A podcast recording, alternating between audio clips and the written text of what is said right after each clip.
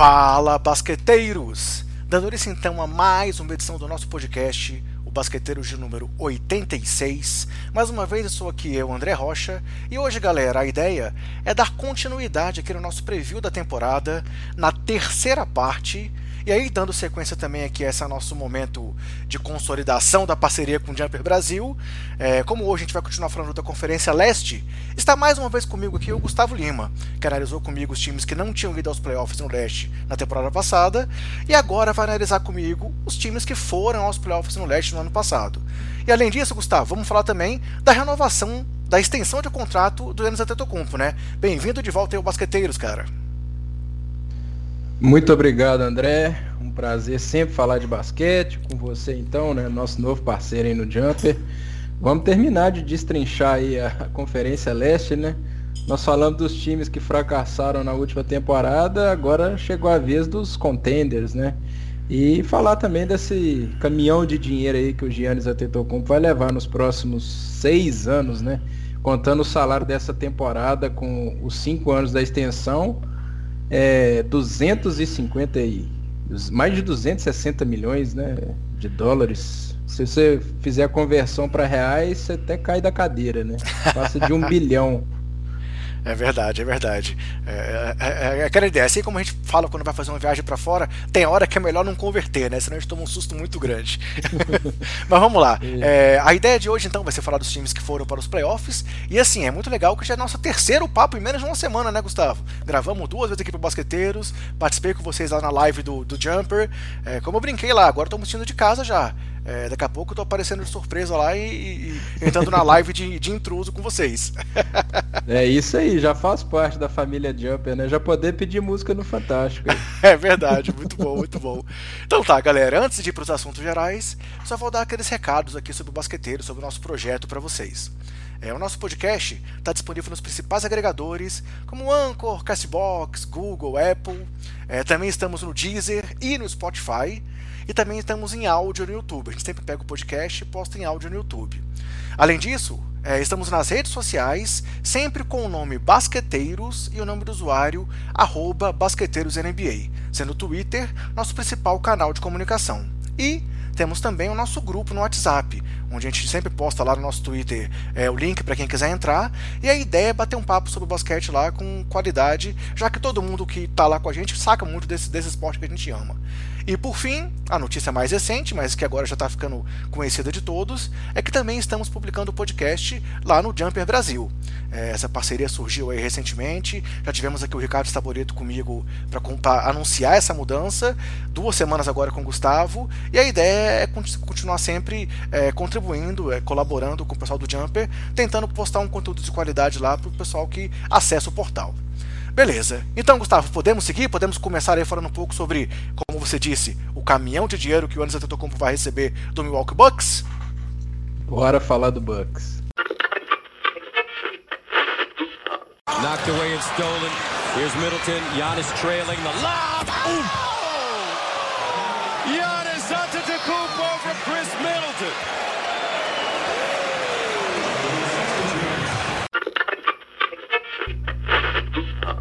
Então, galera, a novidade de hoje, do dia quinze de dezembro, é, a, gente, a gente brincou aqui quando eu falar da gravação, esperando que se o Harden fosse trocado, que acontecesse antes de hoje, mas não aconteceu, mas aconteceu o anúncio da extensão de contrato do Giannis, que é uma coisa que a N B A estava toda de olho aí, a gente comentou já em outros momentos que tinham vários times na expectativa, né, para saber se poderiam ir atrás do Giannis como free agent na temporada que vem, mas isso não vai acontecer, é, eu, pelo visto os movimentos que o Bucks fez aí para tentar reforçar o elenco, convencer o Giannis de que eles estão tentando realmente lutar por um título, e hoje o próprio Giannis foi à sua rede social ali, foi ao, ao Instagram, e anunciou que ele está assinando a extensão do Bucks é, com o maior contrato da história da N B A.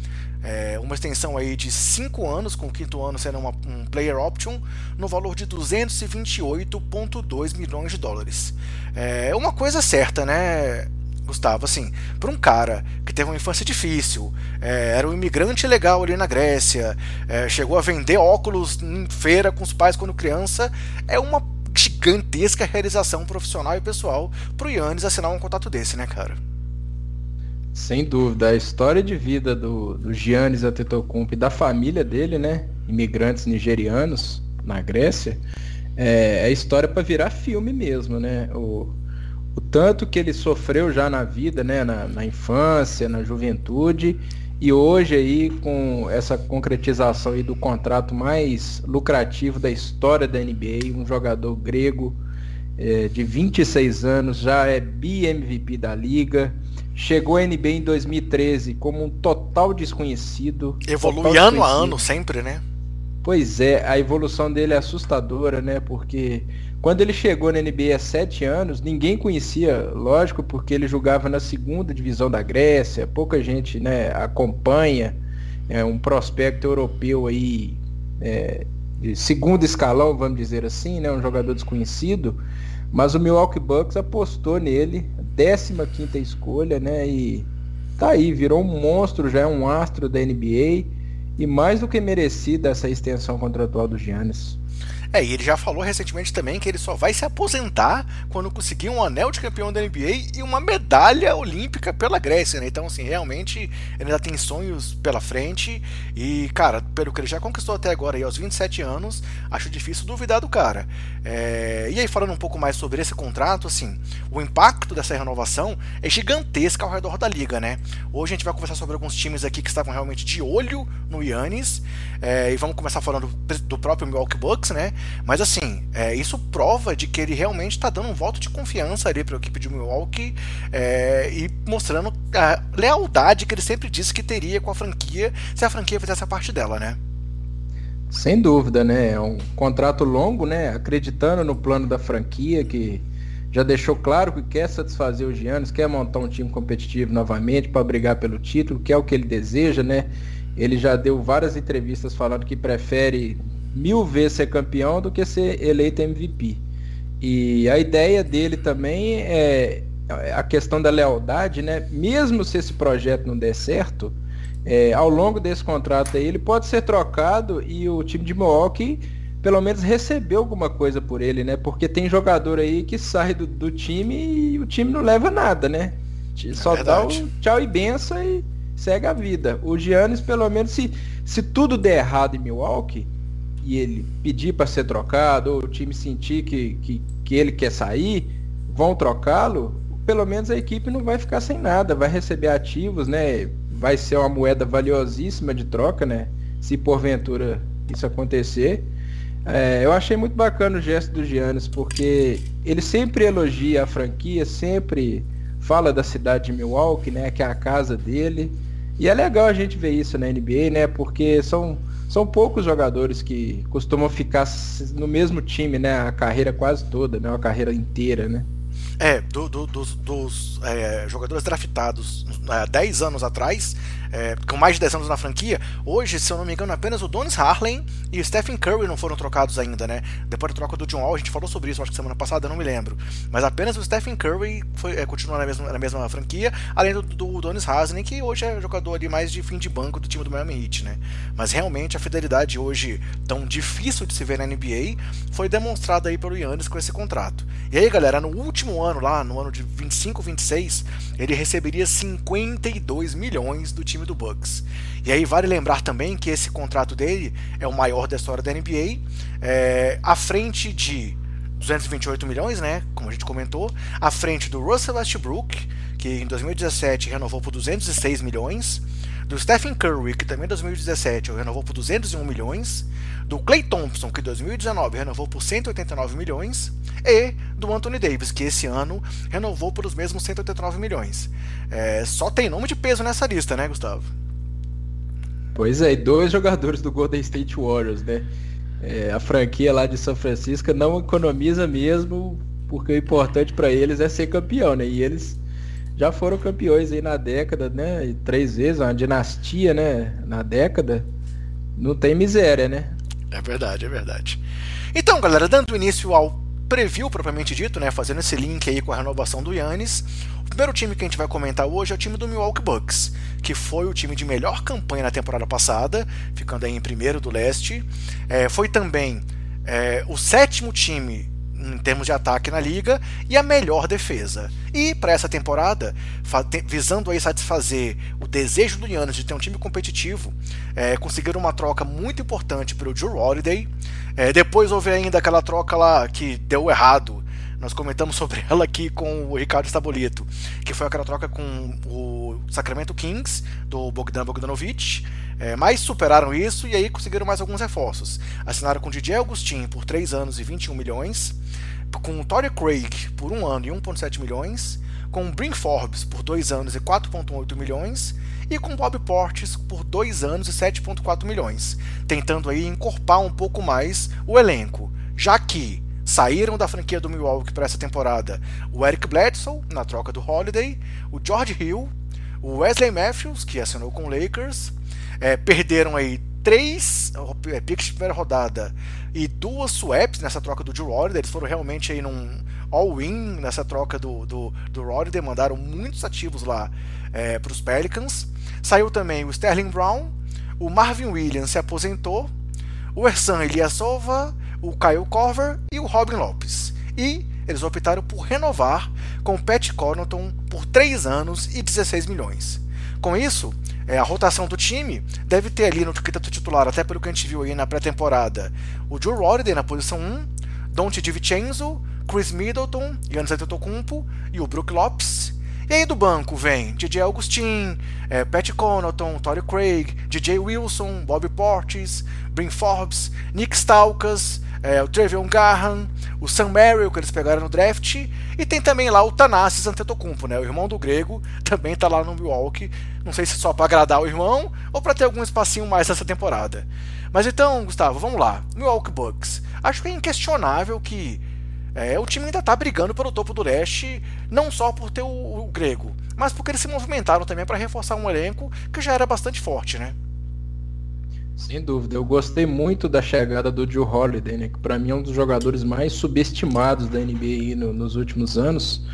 É muito útil nos dois lados da quadra, um defensor acima da média, né? Eles perderam o Bledsoe, né, que é um grande defensor de perímetro, mas o substituto dele é melhor, né? O Holiday é mais completo, tem mais arsenal ofensivo, pode contribuir é, marcando pontos, né?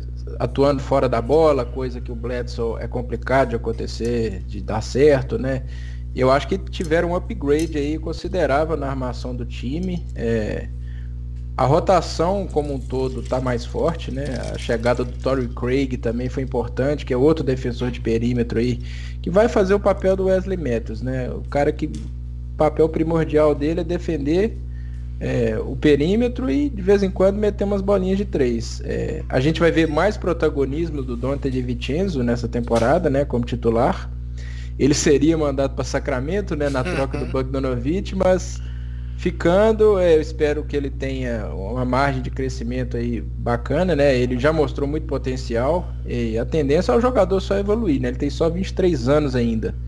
É, gostei também das chegadas aí do Bobby Portis, que pode ser um, uma peça útil vinda do banco de reservas, né? Nem que seja para dar é. um soco em alguém no treino, né?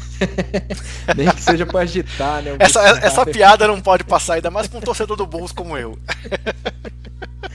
É, deixou saudade nenhuma em Chicago Portis. É verdade. E o D J Augustin também, eu queria destacar, André, é um armador aí já veterano, né? trinta e três anos. É, se eu não me engano, vai ser o jogador mais velho do time. É, vai suprir aí o, vai fazer o papel do George Hill, né? Aquele armador veterano vindo do banco. E o D J Augustin é especialista em atuar fora da bola, grande arremessador do perímetro, né? É, eu acho que o Bucks É, tá, continua forte, vai brigar de novo ali no topo do leste. É, e pensando na, na importância de ter chutadores, né, para quando o Giannis bate para dentro e é imparável e às vezes tem que fazer um toque, é, um passe para fora, o Augustin tem esse encaixe muito bom.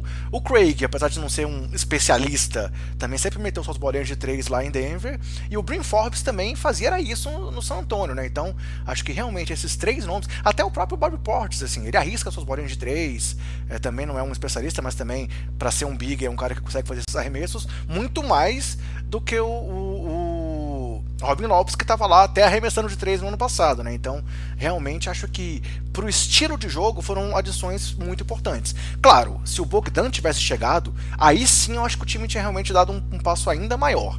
Mas aquela troca, sim, ninguém sabe exatamente em que ponto, quem que não conversou com ele, em que momento que houve a confusão, é, mas assim, é, acho que mesmo sem essa troca ter dado certo, o time do Bucks é um time que tem uma evolução, além da evolução natural do Giannis que a gente comentou, né? O cara melhora todos os anos, ele já é duas vezes M V P, vamos ver, o céu é o limite pra ele, vamos ver como é que ele vem de novo nessa temporada, né? Se realmente em algum momento ele conseguir encaixar uma bola de três efetiva no jogo dele, aí realmente é difícil ter um jogador mais completo que ele, né? Sem dúvida, né? É o que todo mundo aí ao redor da N B A fica temendo, né? Se o Giannis aprender a ter um arremesso consistente do perímetro, aí vai ficar complicado pará-lo, porque nas outras áreas ele já só mostra evolução, né? Como passador, é, a questão dos fundamentos, a parte física e atlética a gente nem comenta, porque, né, a passada dele, a envergadura dele é... são invejáveis. É, agora no aspecto técnico ele só melhora, né? E a gente tá esperando ele dar esse salto aí no arremesso. É, e sobre a troca do, do Bledsoe pelo Holiday, o Bledsoe é um cara que, principalmente na temporada dezoito dezenove, deixou muito a desejar nos playoffs, né? E esse é o ponto que eu ainda tenho, tenho questionado esse time do Bucks. O momento de decisão. É, não pelo Giannis em si, não tô dizendo, não, não me entendam mal, ninguém tá falando de amarelão, de nada assim, mas ainda falta talvez aquele passo a mais para que realmente o time, além de ser a melhor campanha da temporada, consiga ser um favorito também na pós-temporada. Então, é, claro, a chegada do Holiday pode ajudar bastante nesse aspecto, e aí a experiência do Augustin, é, o Craig com todo o lado de garra dele, então assim, eu acho que são aspectos que podem contribuir, por isso eu acho que dá pra gente considerar que o Bucks realmente melhorou nessa temporada, né? Sem dúvida. É, a questão aí do Bucks nos playoffs, André, é, é o técnico Mike Budenholzer. Ele vai ter que ajustar a minutagem do, do, dos jogadores da rotação, né? Porque a gente viu nos últimos playoffs aí o, a série contra, a, contra o Miami Heat, o Giannis jogando trinta minutos, pô. Jogo decisivo, jogo pegado contra o Heat.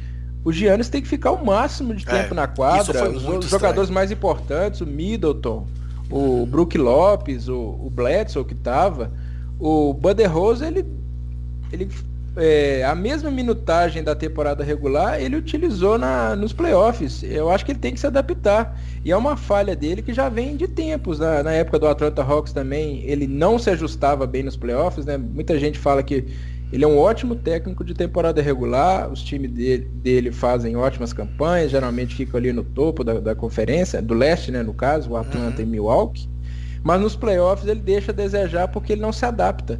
E a gente espera ver isso nessa próxima temporada, né, com, com um time mais forte, né, com a chegada do Jrue Holiday. É, o Bledsoe foi muito mal nos últimos dois playoffs, né? De dois mil e dezoito e dois mil e dezenove, então, foi lastimável. Sim, ó, aquele apagão dele foi... É. A questão é o Budenholzer ajudar o Giannis. É, vamos ver como é que vai ser esse ano, então. Mas vamos lá, seguindo em frente, então, é, o segundo time que a gente vai comentar hoje é o time do Toronto Raptors. Dribbling, finds Van Vliet, oh! Making it rain! Fred Van Vliet at the end! O Raptors, que na temporada passada teve cinquenta e três vitórias e dezenove derrotas, e teve a décima terceira melhor ataque e a segunda melhor defesa da N B A. E para esse ano, é, as principais contratações do time foram o Aaron Baines, que assinou por dois anos e treze vírgula quatro milhões, o Alex Len, que assinou por um ano e dois vírgula três milhões, é, o Malachi, Malachi Flynn, draftado na posição vinte e nove, e o DeAndre Bembry, que assinou por dois anos e três vírgula sete milhões. E as principais saídas, duas que devem ser muito sentidas, foram Mark Gasol e Serge Ibaka, além do Holiday e Hollis Jefferson. E renovaram com o time, a principal movimentação dessa off-season para eles foi a renovação do Fred Van Vliet, que assinou por quatro anos e oitenta e cinco milhões, no maior contrato da história de um jogador não draftado, e o Chris Boucher, que assinou por dois anos e treze vírgula cinco milhões. Com isso, o time titular é, deve, deve continuar com Kyle Lowry e Fred Van Vliet na armação, o Giannunobi e Siaka nas alas e o Baines assumindo a posição de titular. E aí do banco vem o Malachi Flynn, Norman Powell, Terence Davis, Chris Boucher, o Alex Lane, o Matt Thomas, o DeAndre Bembry. Eles também contrataram agora o Henry Ellison.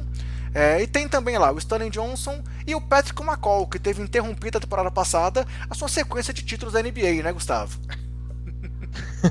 O talismã Patrick McCall, né? Tricampeão, né? Exato. E ano passado não deu certo. Não foi só ter o McCall para garantir o título. Mas, Gustavo, eu queria já fazer, fazer um primeiro comentário aqui. É, eu, eu, eu acho que de todos os times que a gente vai comentar hoje, dos oito, talvez o time do Raptors tenha sido o único que tenha piorado em relação ao elenco do ano passado. Será que eu estou sendo exagerado ou você concorda comigo? Eu acho que a saída do Serge Ibaka vai ser bastante sentida, viu, André? É um jogador importantíssimo, né? Mais do que o Mark Gasol. O Mark Gasol já foi um pivô de elite na N B A, hoje está em final de carreira, a gente viu isso na última temporada, nos playoffs ele se arrastando. É, mas eu acho que a, o Ibaka vai fazer muita falta nesse time. A questão aí, eu acho que a franquia aposta no, no crescimento do Chris Boucher, né? Uhum. Que deve ser esse substituto natural do Ibaka na rotação, né? Um cara grande que, que consegue dar toco, consegue arremessar de fora, né? Espaça a quadra. É, mas não tem a mesma qualidade defensiva do Ibaka, né? É aí que, que eu vejo um problema nessa rotação do Raptors, que já é uma rotação curta. O time não tem um banco muito confiável, né? Nos playoffs aí eles utilizaram uma rotação de sete jogadores, né? Agora com esse banco aí praticamente é, com jogadores é, que não passam muita confiança, eu quero ver o que, que o Nick Nurse vai fazer, né? É, a gente tem essa perda de qualidade aí com o Ibaka, igual eu falei, mas em compensação eu acho que o Aaron Baines, na atual conjuntura, pela temporada que ele fez em Phoenix, É, vai ser um bom substituto aí pro Marc Gasol. Eu acho que ele dá conta do recado. É um pivô muito inteligente. Surpreendentemente lá em Phoenix é, arremessou bem do perímetro. No período que o DeAndre Ayton esteve uhum. fora, né? Tava fora por, por conta do doping, não foi nem machucado. Ah, é verdade. Por conta do doping, é verdade. É, ele perdeu os primeiros vinte e cinco jogos por causa de doping. Uhum. O Baines deu conta do recado. O Suns estava jogando bem, ele jogando bem. E é um jogador inteligente, né? Vai se encaixar bem nesse time do Toronto. Manteve a, a base, né? Mas é isso, o Toronto tá sempre ali no topo do leste. A gente não pode subestimar o time canadense, não. Mesmo, eu concordo contigo, né? Que teve essa queda aí na qualidade do elenco. Mas é um time que vai brigar lá em cima de novo, né?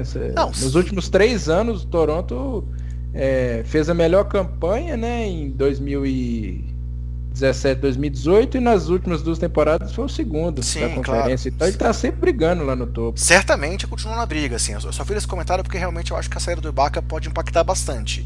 Apesar de que o Baines foi uma, foi assim, foi uma contratação dentro do que o mercado disponibilizava, uma contratação realmente muito acertada. Eu concordo contigo também. É... Só que também eu acho que o time está apostando ainda mais na evolução constante também do Fred Van Vliet e do Siakam, né? É, o Siakam teve alguma oscilação também na temporada passada, depois de um ano muito, muito bom no ano anterior. É, principalmente ele também na bolha, decepcionou em alguns momentos, não tem, não, não tem conseguido chamar tanto jogo como se esperava dele pós saída aí do, do Kawhi, mas realmente é difícil substituir um Kawhi Leonard na posição que ele estava ali de principal é, nome do time. Então, concordo que o time vai continuar brigando. Kyle Lowry segue sendo um jogador fundamental para esse time, é, principalmente na defesa. A defesa dele, as faltas de ataque que ele cava são fundamentais. Ele jogou muito bem também no ataque na bolha. Aquela série contra o Celtics foi incrível, foi realmente impressionante. O Giannunobi voltou, né, também depois de lesão, e voltou muito bem. Então concordo que o time segue forte, segue na briga pelo topo. Só quis comentar que a perda do Ibaka é muito impactante. E é interessante dizer, né, que é, saiu o comentário de que o, o, como é que foi muito, muito forte é, o a atuação do Kawhi para ele ir pro, pra, pro Clippers, né? Você viu como é que foi? Sim. O Kawhi sempre influenciando, né? Igual quando o Paul George também, né, saiu de Oklahoma ali numa negociação que ninguém esperava, na calada é. da noite. Ele só mandou Agora uma mensagem perguntando, você vem ou não, né? Com toda é. a eloquência costumeira é. do Kawhi. É direto, né, típico do Kawhi. E outro aspecto que eu acho que vale a pena a gente comentar do Toronto também é a questão deles, deles não jogarem no Canadá nesse começo de temporada, pelo menos, né? Claro, estamos sem torcida, é, o impacto disso vai ser sentido por todas as franquias, a gente sabe o quanto que a torcida do Canadá é apaixonada por esse time, nós vimos isso naquelas finais, assim, o tanto que o, a cidade se mobilizava, né, contra ali o time do Warriors, eles conseguindo o título, mas eles vão para Tampa, né, por conta dessa questão da pandemia, das, das viagens entre o Canadá e os Estados Unidos, e isso é uma coisa também que a gente tem que ver se vai ter algum impacto dentro da quadra, né? Sem dúvida, André. A torcida do Raptors é uma das mais apaixonadas da N B A, né? A atmosfera lá na arena, em Toronto, é coisa inacreditável, né? Tem até um sonho, né, de um dia, se porventura eu for ao Canadá, né, de assistir um jogo lá na arena do Raptors, que deve ser uma coisa espetacular. E vai fazer falta essa torcida, né? Claro, claro. Beleza, então a gente falou aí que no Bucks a gente tem que ver como é que o Budenholzer vai, vai se virar. É, no Toronto a gente sabe que o, o Nick Nurse fez um ótimo trabalho, também vamos ver como é que ele vai trabalhar com o time. E o terceiro time também tem um grande técnico, né? A gente vai falar agora então do Boston Celtics, do técnico Brad Stevens.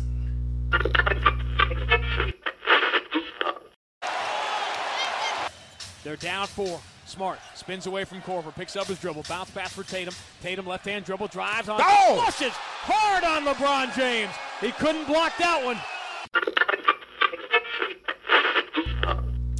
Boston, que teve uma campanha de quarenta e oito vitórias e vinte e quatro derrotas na temporada passada, o quarto melhor ataque da liga e também a quarta melhor defesa. E aí, para essa temporada, as principais movimentações do time foram trazer o Tristan Thompson, para reforçar ali o garrafão, assinando por dois anos e dezenove milhões, o Jeff Teague, para ser o reserva imediato ali do Kemba Walker, é, e no draft trouxeram o Aaron Nesmith, na posição quatorze, e o Peyton Pritchard, na posição vinte e seis. E as principais saídas da franquia foram o Gordon Hayward, e aqui aquela questão que eles conseguiram, é, primeiro foi muito criticado como que ele tinha saído aí do time lá para Charlotte, mas foi aquela sign and trade que deu aquela grande trade exception para eles, o Brad Wanamaker, que foi para o time do Golden State, e o Enes Kanter, que voltou para Portland. E a movimentação mais importante deles aí nessa off-season foi a extensão do Jason Tatum por cinco anos e cento e sessenta e três milhões de dólares. Com isso, a rotação do time deve ter o time titular com Kemba Walker, Marcus Smart, Jaylen Brown e Jason Tatum sendo mantidos. E aí na posição cinco tem que saber se vai ser o Tristan Thompson que vai assumir ou se o Daniel Theis vai continuar ali fazendo o trabalho sujo. E aí do banco vão vir Jeff Teague, Javonte Green, Samuel Delay, Grant Williams, Robert Williams, Taco Fall também ainda tá por lá, é, o Aaron Nesmith, o Romeo Langford, e alguns dos muitos armadores novatos que eles têm do ano passado para cá. Carson Edwards, o Peyton Pritchard e o Tremont Waters. É, e aí é importante, Gustavo, a gente começar comentando que o Kemba Walker está fora da temporada e até o meados de janeiro, né? Então, Jeff Teague chega e já vai ter que assumir a posição de titular desse time do Boston no começo da temporada, né? É, o Kemba Walker segue, né, com problemas físicos, né, essa lesão no joelho esquerdo aí incomodando. É um problema para o Brad Stevens, né? É, o Jeff Teague chegou a Boston para ser o reserva dele, né? O time precisava de ter um, um armador confiável vindo do banco, né? O Brad Wanamaker, que era o antigo reserva, não era amado não pela torcida. Da torcida, né? Agora o Jeff Teague é um jogador experiente aí, né? Com, com rodagem, vários times, playoffs, né? É um cara que vai ser muito útil nessa rotação. Mas eu acho que o, o sucesso desse time do Boston passa pela questão da saúde do Kemba Walker, né? É, esse quarteto com Kemba, Smart, Jaylen Brown e Jason Tatum, não à toa teve aí na seleção americana, é, no último mundial, é um quarteto muito talentoso. E aí, assim, já, já falando um pouco também da comparação é, com as outras franquias, assim, apesar da saída do Gordon Hayward, eu acho que essa chegada do Tristan Thompson e do Jeff Teague tornam o elenco do Boston melhor do que na temporada passada, até porque o encaixe do Hayward com essa rotação aí que tem o Smart, o Jaylen e o Jason, ficava muito complicado em alguns momentos, né? A gente via muitas vezes o time do Boston só render realmente quando um deles estava machucado, né? Assim, parecia que realmente quando estava todo mundo à disposição era difícil de fazer um encaixe com todos esses nomes, apesar de todo o talento do Brad Stevens. Então, assim, eu, eu, eu vejo que esse time do Boston evolui da temporada passada para essa, e ano passado eu apostei neles como candidatos aí, favoritos a, a vencerem a conferência. Então, acho que com esse time evoluindo, com Tatum ainda em franca evolução, Jaylen Brown também ainda crescendo, o Marcus Smart sendo esse armador que ele é, esse marcador, esse cara ali que é o coração do time, é, depende muito realmente da questão de como o Kemba vai retornar, mas se ele retornar bem, óbvio que o Boston segue como um dos, dos sei lá, top três aí da conferência, né? Sem dúvida, Boston vai brigar novamente, né? A gente vê nos últimos anos, né, a torcida do, do Celtics fica muito na expectativa do D N A de fazer uma troca grande, né, para trazer um grande nome. Mas esse desenvolvimento dos jovens é, é um case de sucesso, né, na franquia lá de Boston, né? Com o Jason Tatum, com o Jaylen Brown e com o Marcus Smart, os três que você citou, né? É, a gente espera mais evolução desse trio. E a rotação do time fica mais forte, igual você falou, com a chegada do Teague e do Tristan Thompson, né? É, eu fiz um post lá no Jumper Brasil sobre as necessidades de cada time, e no Celtics eu tinha falado justamente de ter um playmaker mais confiável vindo do banco, trouxeram o Jeff Teague. Um outro pivô para completar a rotação junto com o Daniel Tais, né? Veio o Tristan Thompson. E um especialista em arremesso de três pontos que eles selecionaram no draft, que é o Aaron Nesmith, que é o melhor arremessador é, da classe desse ano. Então, eu acho que o Danny Ainge foi cirúrgico. Não fez movimentações espalhafatosas, contratações bombásticas, mas ele foi cirúrgico no que o time precisa. Ele confia no desenvolvimento de, dessa base e, ao redor deles, trouxe peças pontuais. Aí eu acho que, que o Boston vai chegar forte novamente. E ainda tem essa trade exception que eles podem utilizar aí na troca do Gordon Hayward, né? Que é a maior trade exception da história da N B A, né? É a carta na manga que o time vai ter na trade deadline, né? Uhum. Até lá a gente, dependendo do desempenho dos Celtics, o Danny Ainge vai usar essa carta. Pode ver aí que jogador que está insatisfeito, aquele time que deu errado, que está com uma estrela querendo sair, e buscar essa peça que pode... É, é claro, tem que ver o, qual seria o encaixe, qual seria o principal nome, mas realmente, para quem criticou a saída do Gordon Hayward de graça, quando saiu a notícia lá de que, de que tem essa trade exception, é aquela questão. Nunca duvida de Danny Ainge, né? O que ele fez aí dos últimos anos pro Boston ainda merece ser muito respeitado, e pelo visto, ele ainda não cometeu nenhuma grande bobeira, né? Sim. Mas a, a torcida do Celtics, a questão, André, é que ela é impaciente, né? Uma, uma franquia que já tem dezessete títulos, é, já está aí há mais de uma década, né? Sem conquistar um, um anel de campeão, então a torcida fica impaciente mesmo, quer ver o time brigando, chegando à final novamente, quer contratação de peso, mas eu acho que eles confiam no Danny Ainge, né? No fim das contas, eles confiam no Danny Ainge. O trabalho está sendo bem feito. E é curioso, né? O trabalho totalmente diferente do trabalho do Lakers, né? Enquanto o time do Boston, é, falando dessa grande rivalidade histórica da N B A aí, enquanto o time do Boston consegue, conseguiu desenvolver os jovens, como você comentou, o Lakers não, o Lakers vai atrás de estrela, trocou a molecada toda. Então também é uma situação que vale muito, muito, muito a pena comentar, essa diferença de cultura das duas franquias, pelo menos recentemente. Sendo que é, é muito legal também a gente pensar que, imagina, de novo, ano passado eu apostei no Boston porque realmente eu confiava que eles fossem a, a, o time que levaria o leste, mas imagina, ele, Boston e Lakers chegando a uma final de N B A esse ano, com os dois times aí brigando para saber quem vai ser o time que vai ter o décimo oitavo título primeiro, ia ser demais, né? O sonho da N B A, né? Essa final Lakers e Celtics seria, em termos financeiros para a liga, seria demais. Acho que até dá o jeito de botar o Magic e o Bird para jogar uns minutinhos, né? Pois é. Beleza. Então tá, vamos lá. Seguindo em frente aqui então com a próxima franquia. O time que ficou na quarta posição do leste na temporada passada foi o time do Indiana Pacers. Very important here. Warren peaks at the clock. Warren lets it fly. Yes!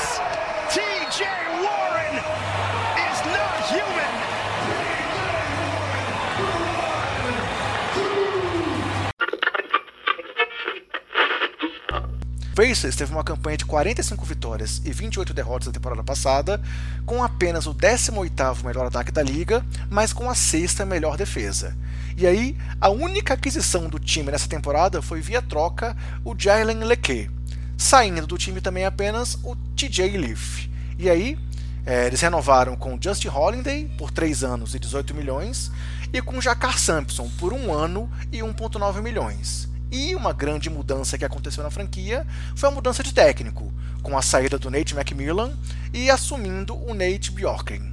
Com isso, a rotação do time do Indiana deve manter como titulares ali o Malcolm Brogdon, Victor Oladipo, o T J Warren, que foi a grande destaque aí do time na bolha da N B A, e a dupla de garrafão que o time sempre fica questionando como é que vai encaixar o talento de ambos, né? Com Domantas Sabonis e Myles Turner. E aí do banco vem Aaron Holiday, Jeremy Lamb, Justin Holiday, Doug McDermott, é, T J McConnell, é, o Goga Bitadze, o Jalen Lecque e o Jakarr Sampson. Gustavo, vamos lá, Indiana Pacers, cara, esse é um time que eu realmente tenho muita dificuldade de pensar em como que ele vai se encaixar. Claro, eu acho que é um time que segue forte na briga dos playoffs, mas talvez eu colocaria esse time do, do, do Pacers naquela briga ali pelas posições finais. A gente comentou na semana passada que Washington, Atlanta, Chicago e Orlando talvez fossem os times que brigassem ali da, da oitava posição. Acho que a gente pode considerar o, o Indiana mais perto dessa galera do que dos times do topo da conferência para essa temporada, né? O que, que você acha? É, pela questão dos outros times, né, do topo do leste terem se reforçado, né? Nem em termos de queda, né, do Indiana Pacers, né, que nos últimos três anos aí ficou no top cinco do leste, né? Mas é porque os outros times se reforçaram e o Indiana manteve o mesmo elenco praticamente, né? A, a rotação principal vai ser a mesma, mas a gente vai ver uma mudança de filosofia, né, no, no time, né? Com a saída do Nate McMillan e a chegada do Bjorkgren, que era assistente do Nick Nurse lá no Toronto Raptors, é, o Indiana vai jogar um basquete mais moderno, mais atual, aí, com espaçamento de quadra, muita movimentação de bola. O time com o McMillan era meio estagnado no ataque, né? Tanto que na, nas estatísticas o Pacers não, não figurou entre os melhores na N B A na questão ofensiva, né? A defesa era muito consistente, claro, mas na parte ofensiva o time deixava a desejar, né? E com o Bjorkgren a gente espera ver um time com mais fluidez no ataque, mais espaçamento, né? O Indiana foi o time que menos chutou bola de três na última temporada. Isso com certeza não vai se repetir. A gente já teve uma pequena amostra aí, né, nesse início de pré-temporada, né, um time chutando mais de três pontos, movimentando mais a bola. O Myles Turner vai ser melhor utilizado, porque o Myles Turner era subutilizado pelo McMillan. É, a gente viu o crescimento dos Sabonis, né, na parte ofensiva, se tornando aí uma, uma arma muito perigosa no, na área próxima à cesta. E o Myles Turner ficou relegado a segundo plano aí, era praticamente a última peça ofensiva do time, né, do quinteto titular, e a gente espera ver ele sendo mais acionado com, com essa comissão técnica nova, porque ele tem a capacidade de espaçar a quadra, né? Ele é um dos melhores protetores de aro da N B A, mas tem a capacidade de espaçar a quadra, e é isso que o Nate Bjorken vai exigir do Turner, vai, vai ter um papel fundamental aí nessa questão do espaçamento, até pro para abrir espaço para o Domantas Sabonis, cuja especialidade é pontuar ali na área pintada, né? É, o Indiana manteve a, o mesmo time. Eu estou curioso pela mudança de chave, né, que, que esses jogadores terão para a próxima temporada, né? Um esquema totalmente diferente, um tipo de jogo diferente que era com o McMillan, mas o elenco é o mesmo, né? Eu acho que nesse primeiro momento É, o time não pensou em troca porque vai dar tempo, né? Vamos ver como é que vai ser esse elenco nas mãos de um técnico novo, com a visão moderna aí de jogo. Agora, se der errado, partimos para troca. Eu acho que a, a ideia do Kevin Pritchard, né, o presidente do Pacers, é essa, de dar tempo aí para ver se esse time já tem um entrosamento, né, da, da última temporada, ver se encaixa nessa nova filosofia de jogo. É, eu eu tô confiante, porque eu gosto das ideias do Nate Bjorkgren. É, se a gente falou que o time do, do Milwaukee e o time de Boston melhoraram e o time de Toronto piorou, não dá pra dizer que o Indiana piorou, né? Porque realmente é o mesmo elenco. É, me surpreendeu a quarta posição deles na temporada passada, eu não esperava que eles conseguissem mando de quadra, apesar de ter sido toda a questão da bolha, o mando de quadra ter sido menos importante em algumas situações, mas assim, me surpreendeu a campanha deles. E temos que ver também como é que vai ser o o Oladipo nessa temporada, né? Foi um cara que veio uma evolução gigantesca quando chegou lá, teve a questão da lesão, voltou, mas não voltou, conseguiram entregar ainda algo parecido com o que ele estava fazendo antes. Tem que ver como é que ele volta fisicamente, né? Porque também foi, foi falado que ele poderia ser trocado, que ele não estava satisfeito, mas permanece aí no time e temos que ver como é que ele vai entrar em quadra dessa vez, né? É, o sucesso do Pacers passa pela questão física do Oladipo, né? Do mesmo jeito que eu falei do Kemba Walker aí, e o Boston Celtics, é, o Oladipo fez muita falta pro Indiana, boa parte da temporada, nos playoffs ele não era o mesmo, a gente viu isso claramente, né? É, e ele tá no último ano de contrato, né? Jogador em último ano de contrato sempre dá um sanguinho a mais para ter um, um novo contrato aí lucrativo, né? É, o Oladipo é, é a grande esperança aí, né? O, era o principal jogador do Indiana até a última temporada, né? Essa questão das lesões aí limitou o papel dele, mas ele informa, é, motivado, né? E ele parece motivado com a chegada desse novo técnico. É, a gente espera aí que ele fique saudável e o Indiana siga forte, né? Porque se as coisas derem errado lá, eu acho que o primeiro candidato a ser trocado é ele, né? Justamente pelo, pelo estar em último ano de contrato, né?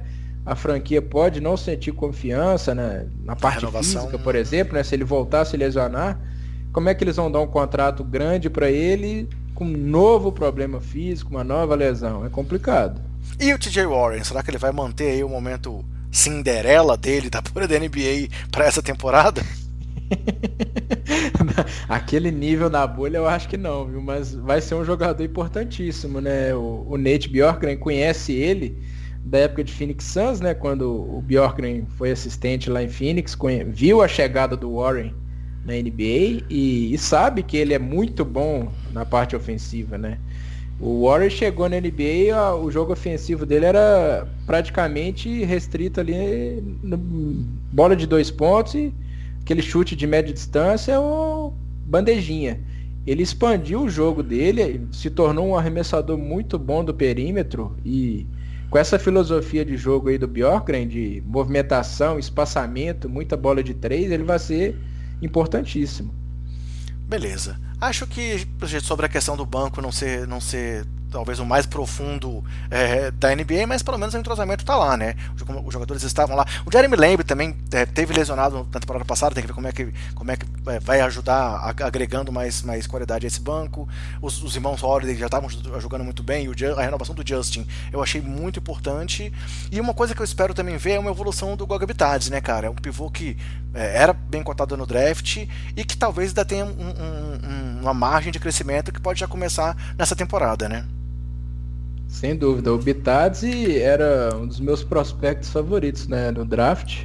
É, ele teve pouca chance, né, na, no primeiro ano dele na N B A. A gente espera ver ele mais, com mais tempo de quadra, né? Tem essa esperança porque o, o Indiana não contratou outro pivô, né? Então eu acho que ele vai ter esse espaço aí com o Bjorkgren, vai ser importante, né? E o banco é, do Indiana, o destaque vai para as alas, né? Eles têm peças úteis aí nas alas, né? O Jeremy Lamb, o Doug McDermott e o Justin Holiday, né? O Justin Holiday é um ótimo defensor de perímetro, também mete bolinha de três. O McDermott é um especialista em arremesso do perímetro, é, jogador dos sonhos aí do Bjorkgren, né? Que preza muito essa bola de três, né? E eu espero também ver um salto, não só do Bitadze, o André, como do Aaron Holiday também, que é um sim, jogador novo ainda. Sim, sim. É, o, o irmão mais novo aí do, da família Holiday, né? É o, vai ser o reserva imediato do Malcolm Brogdon, né, na armação. Eu espero ver um salto aí também de evolução no, no Aaron. Legal, legal. Concordo que o Holiday também é um jogador que a gente tem que ficar de olho. Mas vamos embora. Então, seguindo aqui na nossa lista, o quinto colocado no leste na temporada passada foi aí o finalista da N B A. Estamos falando, então, do Miami Heat. Guarded by Tatum. Dragic clears it out. Butler downhill on Tatum. Into traffic. Got it! And one! Clutch time, Dade County. Jimmy Butler delivering. Miami, que teve uma campanha de quarenta e quatro vitórias e vinte e nove derrotas, o sétimo melhor ataque da N B A e a décima segunda melhor defesa. E aí, algumas movimentações importantes aqui do time do Miami Heat para essa temporada, com as chegadas do Mo Harkless, que assinou por um ano e três vírgula seis milhões, do Avery Bradley, que assinou por dois anos e onze vírgula seis milhões, com time option no segundo ano, e do Precious Achiuwa no draft na posição vinte. E saíram dois jogadores importantes da rotação, principalmente o primeiro deles que eu vou citar, que é o Jay Crowder, ali do Derrick Jones Júnior, que perdeu um pouco de espaço ali nas finais, mas também foi muito importante para esse time. Enquanto isso, o time renovou com Bana Adebayo, dando uma extensão aí gigantesca para ele também de cinco anos e cento e sessenta e três milhões, renovou com Goran Dragic por dois anos e trinta e sete vírgula quatro milhões, sendo o segundo ano um time option, e o Myles Leonard, que assinou também por dois anos e vinte milhões, também com time option na segunda, no segundo ano, além de renovar por um ano com o Udonis Haslem por dois vírgula seis milhões. E aí, Gustavo, a gente comentou lá sobre a questão do, do Antetokounmpo. O Miami era um dos times que estava talvez aí mais de olho no grego, né? Inclusive essas renovações do Dredd e do Myles Leonard tinham muito a ver com o possível interesse numa troca pelo Antetokounmpo. Mas é, isso não tem mais a possibilidade. Temos que ver como é que o time então vai render esse ano para poder planejar o futuro, né? É, sem dúvida. O Miami era um dos times, né, que tinha interesse no Giannis na próxima season, né? É, teria bastante espaço na folha salarial, né? Esses contratos aí que foram assinados agora com o Dragic, com o Myles Leonard, e ainda tem o último ano de contrato do Olynyk, o Iguodala com contrato expirante também, seriam jogadores que limpariam a folha, né, na, na próxima temporada, né, teoricamente. Mas agora com o Giannis É, estendendo o contrato lá com o Milwaukee, eu acho que o Miami vai ter que partir para outro caminho. Não sei se eles estão dispostos a trazer uma estrela. Muito se comenta aí que o, o Miami Heat seria um dos times aí na mira do James Harden, né, que já falou que quer ir para um contender do leste, né? Citou o Brooklyn, citou Filadélfia, citou Miami. É, eu não sei se o Pat Riley estaria disposto aí a a trocar uma boa parte desse time aí, né, o futuro do time, né, que é o Tyler Herro, o queridinho da torcida de Miami, numa eventual troca pelo Harden, né, a questão de encaixe também, personalidades aí, Harden, Butler, né, o mesmo vestiário. Não sei se o, o Miami Heat faria uma troca dessas, mas pelo menos eles mantiveram a base, né, o time que foi a surpresa da, da última temporada, né, sim, chegando aí à final da N B A. É, foi o destaque da bolha, né? O time se encaixou muito bem depois das trocas que o Pat Riley fez na, na trade deadline, né? Trouxe o Jay Crowder e o Iguodala. O Jay Crowder é, vai ser uma ausência sentida. Uhum. Isso aí, eu quero ver como que vai ser a formação desse time, porque o Mo Harkless, que teoricamente é o substituto do, do Jay Crowder, não tem a mesma qualidade. É, não é um bom arremessador de três, né? O Jay Crowder, ele entregava na parte defensiva e ainda guardava bolinha de três. O Mo Harkless é essencialmente um jogador para contribuir na defesa. É, então eles vão perder essa arma aí ofensiva, né, que o Crowder ajudou bastante nos playoffs. Mas em compensação, eles trouxeram o Avery Bradley, que não foi para a bolha, né? Uhum. Mas fez uma boa temporada pelo Los Angeles Lakers, é um jogador muito bom também defensivamente, vai ajudar muito ali no perímetro, né? Que é, carece um pouquinho de defesa ali com o Dragic, com o Tyler Herro, o Kendrick Nunn, que não são defensores muito confiáveis, né? O Avery Bradley vai ser importante, né? O time perde por um lado, mas ganha por outro, né? Então, no frigir dos ovos, eu diria que o Miami Heat continua forte, viu, André? Não, com certeza ele continua forte, tá? É um dos favoritos da conferência, pelo que eles mostraram nos playoffs. Eu vou trazer aqui a rotação só porque a gente acabou já, já falando da questão envolvendo a renovação do Giannis, então eu pulei a rotação. O time titular pode ser que tenha o Goran Dragic, o Duncan Robinson, Jimmy Butler, Mo Harkless e Bana Adebayo. Vindo do banco, Kendrick Nunn, Avery Bradley, Tyler Herro, Andre Iguodala, Myles Leonard, Kelly Olynyk, o Casey Okpala ainda tá por lá também, o Chris Silva, que também é um jovem, o veterano do Udonis Haslem, que tá ali ainda como membro da comissão técnica, mas usando o uniforme, e o próprio Precious Achiuwa, que foi um nome aí bem comentado no draft também, né? Não sei se ele vai ter espaço aí imediato, mas houve, houve até quem comparou o Achiuwa com o Bana Adebayo.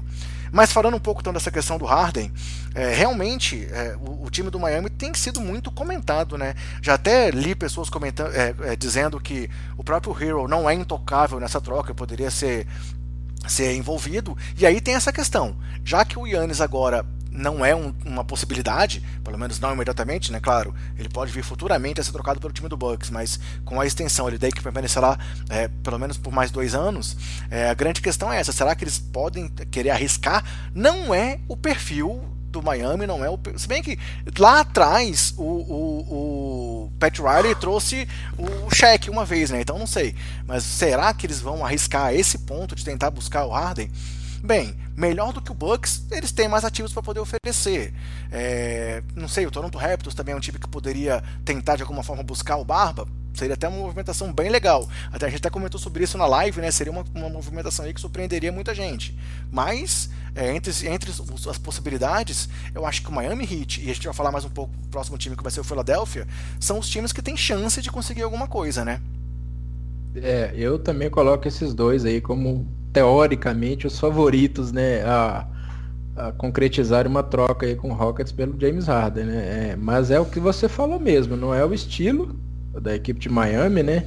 Eu não sei se depois do sucesso da última temporada eles estariam dispostos aí a fazer uma troca grande, né, por um jogador como o James Harden. É claro, claro que a qualidade do Harden é inegável, é um dos melhores jogadores da liga.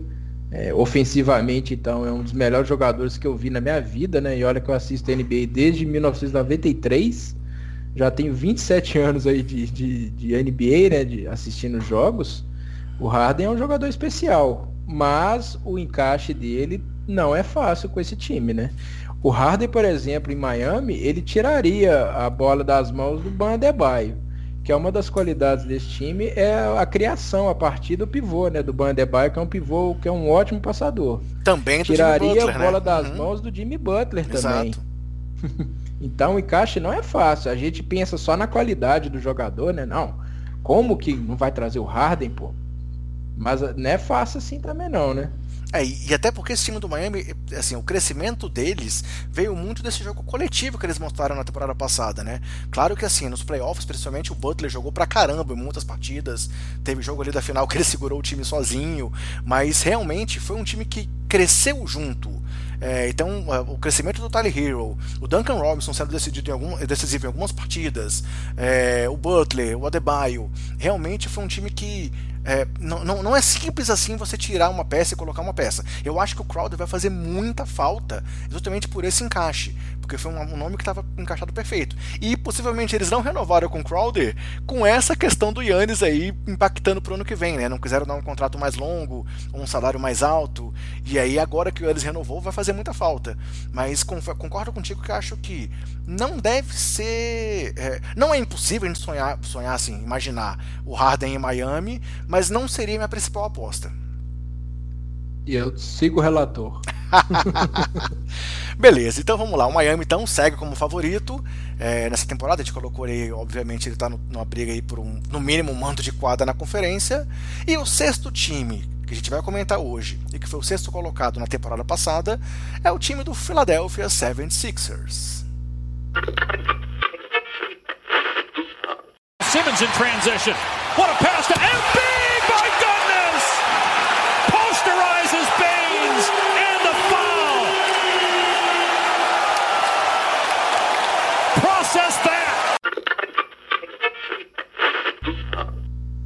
Philadelphia, que teve quarenta e três vitórias e trinta derrotas na temporada passada, com o décimo quarto melhor ataque na N B A e a oitava melhor defesa. E aí, para essa temporada, mais uma vez, o time teve uma reformulação é, que começou com, no banco de reservas, né? O questionadíssimo Brett Brown saiu para a chegada do Doc Rivers, e além disso... É, teve a grande mudança aí, é, fora da, da quadra, fora das quatro linhas, que foi uma mudança é, na direção da franquia, né? Com a chegada do... Me fugiu o nome, me fugiu o nome, Gustavo... Daryl Morey. Daryl Morey, meu Deus, como pode? Nessa hora aqui dá um branco, mas tudo bem. Por isso que é bom ter alguém de gabarito aqui do lado para cobrir nesses momentos. A chegada do Daryl Morey para mudar aí a cultura de Filadélfia, né? E com isso o time passa por mais uma mudança, com as chegadas de Danny Green, É, Seth Curry É, no draft, o Tharis Maxey, que é também um prospecto bem legal, Dwight Howard, que assinou por um ano e dois vírgula seis milhões, Tony Bradley e Terence Ferguson. E, em contrapartida, eles conseguiram aí se livrar do contrato do Al Horford, é, nessa, na vinda do Danny Green, que foi uma questão de, um, de uma tentativa da temporada passada que não deu certo, né, de jogar o Horford junto com o Joel Embiid. É, mandaram também o Josh Richardson na troca do Seth Curry. O nosso brazuca Raulzinho saiu aí do Philadelphia e foi lá para Washington. O Zaire Smith também foi trocado. E, além disso, é, trocaram aí uma pick de primeira rodada de dois mil e vinte e cinco. É, com isso, a rotação do time, pelo que o Doc Rivers já disse, deve ter o time titular com Seth Curry, Danny Green, Ben Simmons, Tobias Harris e Joel Embiid. E aí do banco vão vir nomes como Shake Milton, que foi uma peça importante ano passado, Matisse Thybulle, que deve evoluir mais ainda, principalmente na defesa, Furkan Korkmaz, Mike Scott, Dwight Howard, Tharis Maxey, Terence Ferguson, Justin Anderson, Vincent Poirier, também é um nome que chega aí para reforçar o elenco, e o Tony Bradley. E aí, Gustavo, vamos lá. Mais uma mudança, é, dessa vez uma mudança também na, no comando do time, mas a pergunta que segue aí para todos os torcedores do Philadelphia: até quando vai, vai ter esse trabalho pelo encaixe do Ben Simmons ou do Joel Embiid? Isso pode dar certo ou realmente uma hora algum dos dois vai ser trocado?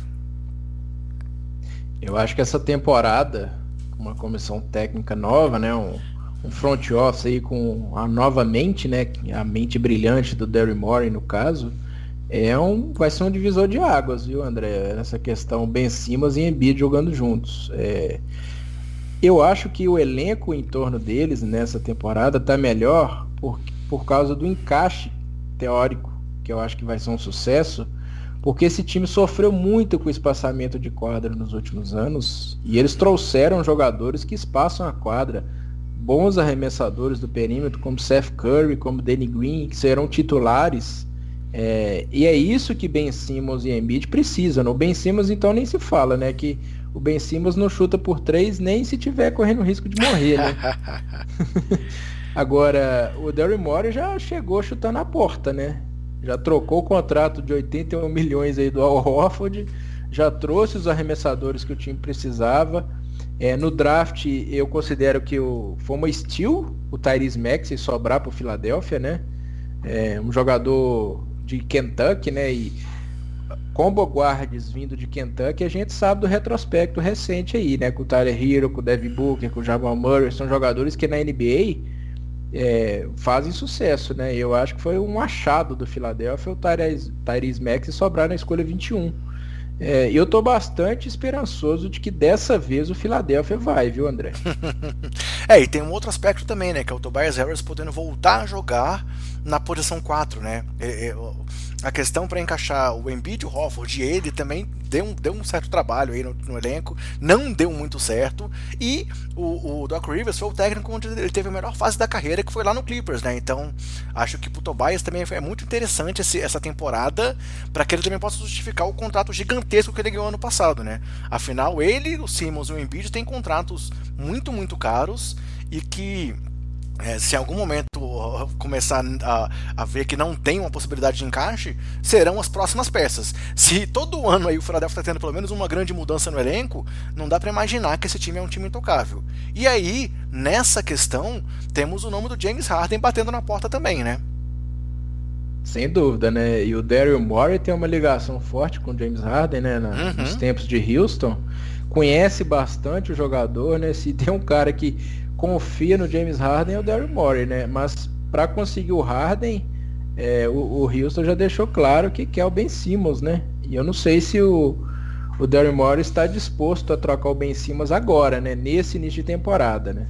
É, e aquela questão, né? O, o Ben Simmons é, tem aí mais essa possibilidade de não ser o armador principal da franquia, digamos assim. Claro que o Seth Curry é um, um jogador muito mais de arremesso do que de condução de bola, mas ele, um, é, é, o Simmons, em teoria, está livre dessa função principal, meio parecido com o que o, o LeBron sempre fez até esse ano, que ele foi o, o armador principal do time, e tem que ver como é que vai ser essa evolução. Mas eu acho que, se a gente for pensar num desses times que o Harden apontou como possível destino, é, qual seria talvez o de melhor encaixe para o James Harden, eu também acho que o Philadelphia, por ser um time ainda em construção, ou em reconstrução mais uma vez, talvez fosse o lugar mais fácil de conseguir encaixar o Barba nesse momento. O que, que você acha?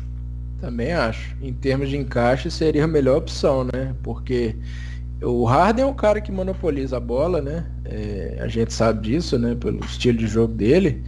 E o Philadelphia trouxe jogadores que são muito úteis sem a bola na mão, né? Uhum. O Seth Curry, o Danny Green, o próprio Tyrese Maxey, que foi draftado aí, também sabe jogar sem, as bola, sem a bola nas mãos. É, o Tobias Harris vai ter um papel diferente nessa temporada, né? Você falou bem aí, né? A melhor fase dele foi com o Doc Rivers lá no Clippers. Sabe utilizar o jogador, né? Eu acho que o James Harden se encaixaria muito bem aí, né? A, a perda do Philadelphia aí seria defensiva, né? Que o Ben Simmons é um defensor completo, né? Ele defende a posição um à posição cinco. É, mas em termos de cria- criação, é, o Ben Simmons é um ótimo playmaker, mas o Harden também é um, é um criador de elite aí na N B A. E ofensivamente esse time teria um upgrade. É, assim como o Simmons vai ter aí quatro chutadores em volta dele, porque o Embiid também é um cara que pode chutar de longe, né? Também não é um especialista, mas dos bigs é um dos, dos chutadores é, talvez mais confiáveis aí. Seria a mesma coisa com o Harden, né? O Harden batendo para dentro e filtrando, teriam quatro caras que ele poderia arrumar esse passe. Fora que, assim como ele, ele, ele criou o Capela lá em Houston, acho que uma dupla com o Embiid também seria muito interessante. Então, claro, são especulações, sabe-se que o Houston não vai trocar ele por qualquer coisa, é, parece que além do Simmons pediram três escolhas de primeira rodada, é, o Houston realmente está querendo um pacote bem grande para poder liberar o, o James Harden, é, mas, re- repito, acho que de todos os nomes que estão sendo cogitados, se fosse para eu pensar em algum time que seria uma boa opção para essa troca, e onde eu acho que o encaixe fosse o melhor, é o time do Philadelphia. É, e aí, outra coisa que eu queria te perguntar, Dwight Howard como backup do Joel Embiid, para mim também foi uma grande sacada, porque a gente sabe que o Embiid é, tem as questões físicas que acabam atrapalhando ele em alguns momentos, e o Dwight foi bastante efetivo no Lakers ano passado, né? É, a contratação é importante, né? O Embiid a gente sabe que não vai jogar todas as partidas, né? Ainda mais nesse calendário apertado, né? Que vai ser essa temporada, né? Apesar de menos jogos, mas vai ser um calendário mais apertado, né? Com menos período de descanso, e o Embiid vai ser poupado aí em várias partidas, e pelo menos agora o time vai ter um, um pivô ali que vai entrar e vai dar conta do recado, né? O Dwight Howard mostrou é, nos playoffs que ainda tem gasolina no tanque e, e pode ser muito útil para esse time, sem dúvida. E aí, Filadélfia, sem a troca, tem chance de brigar por um mando de quadra no leste, ou ele vai para os playoffs, mas possivelmente sem mando de quadra? Eu acho que briga por mando de quadra, viu, André? Porque eu vejo a melhora desse time. O time já é bom, mas não se encaixou com o Brett Brown pela falta de espaçamento, né? Que a gente comentou. Agora, com, essa, com a chegada desses jogadores que vão ser importantes nessa parte do espaçamento, eu acho que o Philadelphia vai crescer. E com Ben Simmons e Joel Embiid saudáveis, esse time vai brigar sim pra, lá no topo do leste. E com Barba, também brigaria? Mais ou menos. Tam, também brigaria, também brigaria, sem dúvida. Ficaria, nos dois cenários, o Philadelphia é um time muito forte. Legal. Beleza, então, galera. Seguindo em frente aqui, o sétimo time de hoje e o sétimo colocado na Conferência Leste da temporada passada foi o time do Brooklyn Nets. Another offensive rebound. Allen volleyballed it back. A new shot clock to work with. Here comes LeVert in, doubled up and down. Oh, what a play! Caris LeVert. Brooklyn, que teve trinta e cinco vitórias e trinta e sete derrotas, apenas o vigésimo primeiro ataque da N B A e a décima defesa. E aí, para esse ano, obviamente, a grande contratação, entre aspas, é o retorno do Kevin Durant, né, que não foi contratado agora, mas que só vai estrear pela equipe agora, além do retorno do Kyrie Irving, que também estava machucado. Além disso, os times numa troca, o time numa troca conseguiu o Landry Shamet, é, trouxe também o Bruce Brown e assinou com o free agent Jeff Green. E perderam apenas o Garrett Temple. É, além disso, renovaram com Joe Harris por quatro anos e setenta e dois milhões, com Chris Chiosa por um ano e um vírgula seis milhões, e com Tyler Johnson por um ano e dois milhões. E uma grande mudança para essa temporada também aconteceu no banco de reservas, é, com a saída do Jack Vaughn, que vai se tornar assistente técnico, e a contratação do Steve Nash como treinador principal, cercado ali de grandes é, é, auxiliares técnicos, entre eles o Mike D'Antoni. É, bem, Gustavo, é simples, né? O Brooklyn, simplesmente pela volta do Durant, já é um time que se torna contender imediatamente. Ainda mais, é, sendo que o time conseguiu chegar no playoff na sétima colocação, mesmo sem ter também o Kyrie Irving ano passado, né? Ah, sem dúvida. O Brooklyn, pra mim, vai brigar ali pra fazer a melhor campanha da temporada, viu, André? Com o Durant e o Kyrie voltando aí, saudáveis, né? Eles estão saudáveis. É, esse time vai ser muito forte. Tá. O quinteto titular é muito forte, o banco de reservas é muito qualificado, um dos melhores bancos aí da, da, da N B A atual, né? Com o Dinwiddie, que seria titular em várias franquias, é, o Landry Shamet é um jogador muito útil, é, o Taurean Prince já foi titular também, um jogador útil, tem o Jeff Green, que é um veterano que o Kevin Durant conhece bem dos tempos de Seattle Supersonics. Exatamente, jogaram aqui junto no Seattle Supersonics. Que saudade do Sonics. E ainda tem o Jarrett Allen, né? O, pra, nessa rotação de pivô aí que o DeAndre Jordan. Qual time da N B A aí que tem uma rotação dessa de pivôs, né? Que qualquer um dos dois pode ser o titular aí. É, e o time é muito forte, né? O Nash é um iniciante aí na, na profissão de técnico, né? Mas a franquia espertamente, né, cercou o Nash de auxiliares muito qualificados, né? O Mike D'Antoni vai ser o responsável, entre aspas, assim, pelo ataque do time, e o Aimee Udoka, também um auxiliar muito respeitado. Foi cogitado lá para ser, ser assumir treinador, Bulls, inclusive, né? É, cotado para ser treinador, e vai ser treinador em breve, eu hum. creio nisso. Vai ser o responsável pela defesa. Então, ainda tem o Jacques Vogel, que foi o técnico do time na bolha. É, a comissão técnica qualificada, um elenco qualificado, o Brooklyn promete, viu? É um dos times que eu tô mais curioso para ver nessa temporada. Claro, né? Eu sou um fã do Kevin Durant, um dos melhores jogadores aí que eu vi até hoje na, na N B A. Tomara, tomara, espero que ele esteja saudável, que se recupere bem da lesão. A lesão dele é a, considerada a pior lesão para um atleta, né? Tendão de Aquiles. E a gente vê, espera ver o Durant em alto nível, né?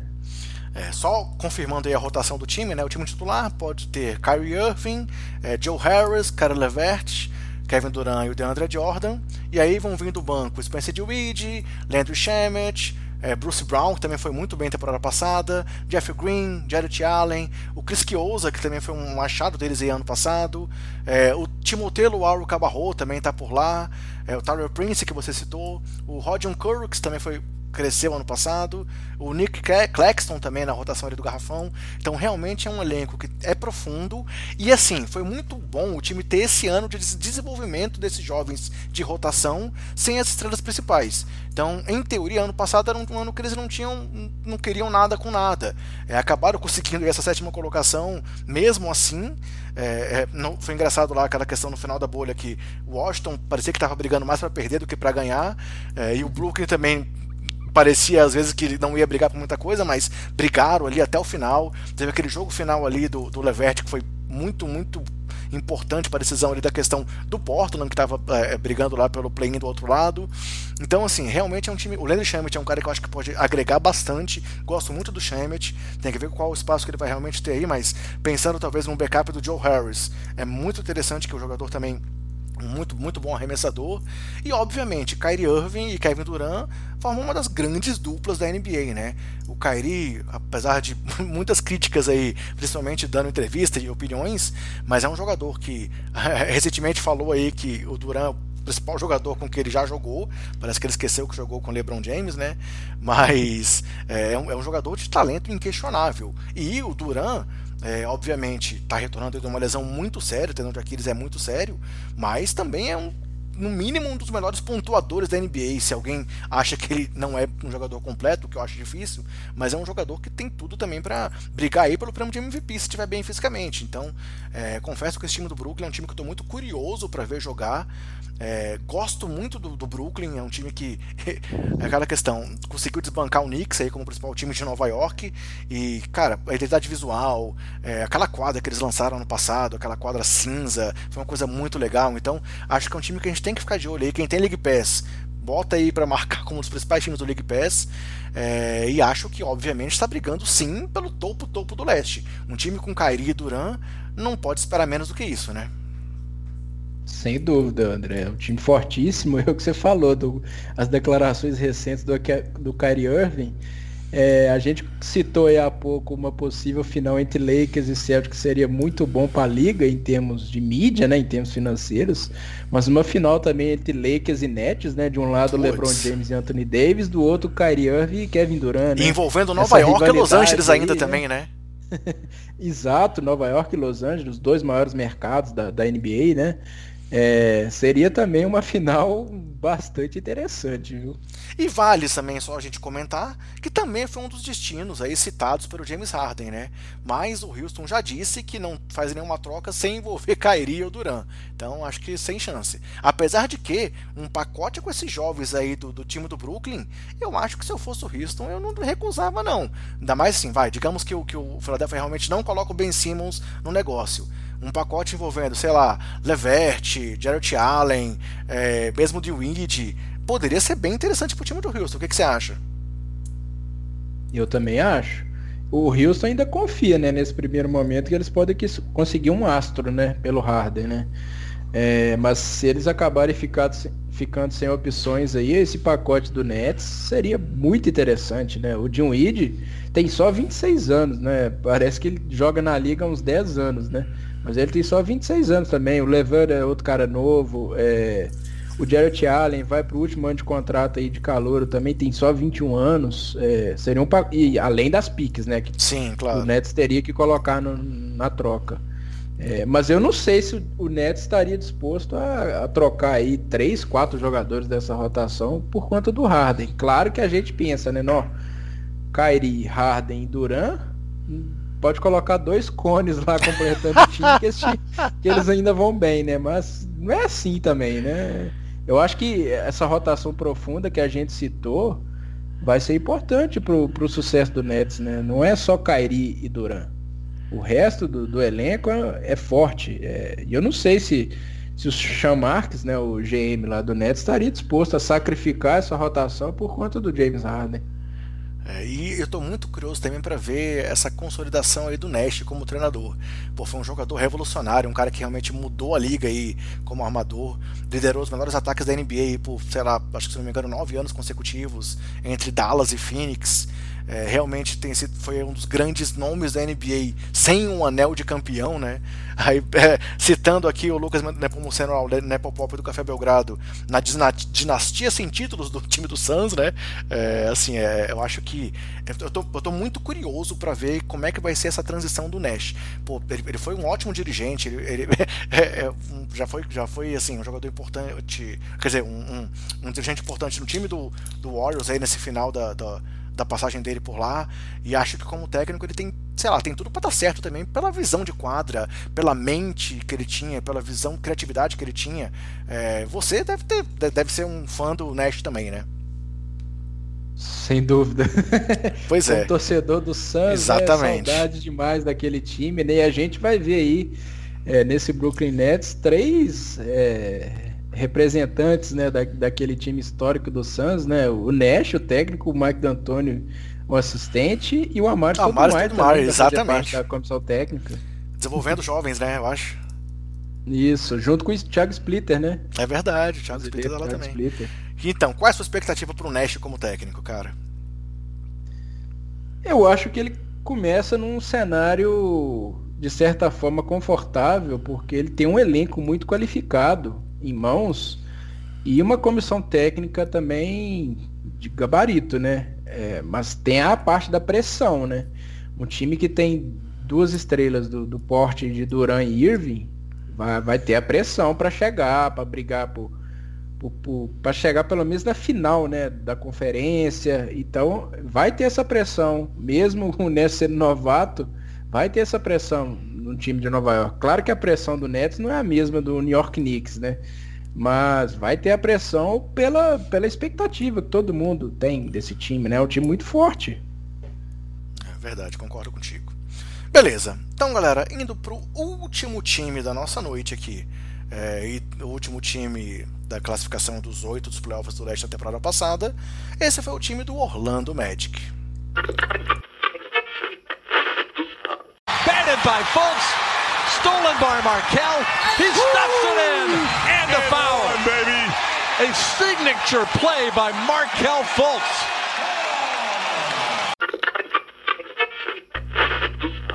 Magic, que teve apenas trinta e três vitórias e quarenta derrotas na temporada passada e mesmo assim foi aos playoffs, tendo o vigésimo terceiro ataque e a décima defesa da liga. E aí para esse ano, é, eles tem, tiveram a chegada do Cole Anthony no draft na décima quinta posição, tem um reforço aí do Chuma Okeke, que foi o décimo sexto no draft de dois mil e dezenove, mas que perdeu a temporada de estreia dele por lesão, e trouxeram o Duane Bacon por dois anos e três vírgula cinco milhões. Como perdas, significativa apenas a do D J Augustin, que foi lá para Milwaukee, e eles renovaram aí uma grande renovação, com Michael Carter-Williams por dois anos e seis vírgula seis milhões, James Ennis por um ano e três vírgula três milhões, e Gary Clark por dois anos e quatro vírgula um milhões. Então o time titular deve ser mantido o mesmo do ano passado, até porque eles não terão o Jonathan Isaac lesionado, né? Então o time deve ter Fultz, Fournier, é, o Terence Ross, o Aaron Gordon e o Nikola Vucevic. E aí do banco vão vir o Cole Anthony, é, o Duane Bacon, James Ennis, o Al-Farouq Aminu, Mobamba, é, o Michael Carter-Williams, o Gary Clark, o Chuma Okeke, o Kim Birch e o Jordan Bone. É, bem, Gustavo, a perda do Jonathan Isaac é uma perda significativa, principalmente para o lado defensivo. Mas o Orlando é um time também que, se não melhorou, acho que também não piorou do ano passado para esse, né? É, eu acho que o Orlando, a gente está comentando aqui, é o oitavo time, né? Acho que os outros sete times que a gente já falou vão para os playoffs. O Orlando eu acho que não vai. Uhum. É, eu vejo a melhora, claro, a gente comentou aqui do, dos contenders, né? Desses times aí que ficaram nas primeiras posições, e tem a melhora também de dois times em especial, Washington Wizards e Atlanta Hawks. E o Orlando manteve o elenco praticamente e ainda perdeu o melhor defensor do time. É, tudo bem que a, o time tem uma defesa muito consistente até sem o Jonathan Isaac, né? A gente viu isso, o Aaron Gordon também é um ótimo e versátil defensor. É, o Markelle Fultz melhorou bastante, né, na, na última temporada, deu sinais aí que vai se tornar um jogador importante para a franquia nos próximos anos. Também vai para o último ano de contrato, eu volto a falar, jogador e último ano de contrato dá um sanguinho a mais, e eu tenho bastante expectativa aí no Fultz nessa temporada. É, eu acho que o Orlando é, vai sentir a, a ausência do Jonathan Isaac e vai ficar para trás porque não reforçou o time, não... não trouxe peças é, relevantes, né? O Duane Bacon é um cara muito irregular, o James Ennis então nem se fala, o, o Al-Farouq Aminu não joga não sei quanto tempo e continua lesionado, o Michael Carter-Williams começou muito bem na N B A e só está descendo ladeira, né? É, a expectativa também, além do Fultz, André, é, por outro jovem, é, o Cole Anthony, é um uhum. armador que eles pegaram no draft. É, eu acho que a ideia do Orlando nessa temporada é, é desenvolver esses caras, dar bastante tempo de quadra para os jovens, para o Fultz, para o Cole Anthony, para o Chuma Okeke, que perdeu a primeira temporada inteira por lesão, é um jogador muito bom. Na época que ele foi draftado pelo Orlando eu elogiei bastante. Uhum. é, é um ala pivô muito forte fisicamente, protege muito bem o aro, arremessador consistente do perímetro, né? É um jogador aí de fácil encaixe nessa N B A moderna, né? Que preza aí por, por espaçamento, e é um jogador grande, forte, que tem mais de uma função, né? Pode ser útil em mais de uma função. É, eu acho que tem que dar tempo de quadra para esses caras. É, e o Aaron Gordon, dependendo da curva de evolução dele, que o Aaron Gordon para mim estagnou na carreira. Uhum. A gente tinha uma expectativa muito grande do Gordon se tornar uma estrela, né? Muita gente comparava com o Blake Griffin, né? No, no surgimento dele, mas nem sombra, né? Do Blake Griffin. É um cara muito versátil, como eu falei, muito útil defensivamente, mas ofensivamente não evoluiu, e vai ser mais uma temporada aí com o Aaron Gordon, né? A gente espera, eu acho que a franquia também espera, né? Se ele não se desenvolver ofensivamente, é, é, vai ser uma moeda de troca até valiosa, né? É, pro Orlando, né? Para conseguir uma, alguma coisa, porque eu acho que ele já tem que pensar no futuro. O Evan Fournier tá no último ano de contrato, não sei se vai renovar por lá. É... tem que pensar no futuro, construir um time ao redor desses jovens que eu falei aí e do Jonathan Isaac, né? Que é, que é tido como a principal cara da franquia para os próximos anos, né? Pois é, eu tenho dificuldade de identificar o que, que o time do Orlando realmente espera. É, é, sei lá, deram um contrato bom pro Vucevic, é importante a renovação do Vucevic ano da temporada passada, mas assim, eu não sei realmente o que esperar desse time do Magic. É, é um time que eu não vejo, não vejo perspectivas. Diferente de times jovens, como o time do Hawks, o time do Bulls, que eu ainda, ainda comentamos semana passada, ainda tem alguma, alguma esperança de que haja evolução, esse time eu vejo muito estagnado. Claro, o Fultz pode crescer? Pode, mas será que vai crescer? É, o Anthony, beleza, pode ser que seja um jogador melhor ao lado que o pai dele, Greg Anthony, inclusive. Pode ser, mas será que vai entregar? O Gordon tem margem de crescimento ainda ou não? Então, assim, a minha dificuldade principal no time do Magic é ver perspectivas. É, e aí, claro, é, sei lá, tá, será que realmente vai desenvolver alguns nomes depois partir para alguma reconstrução?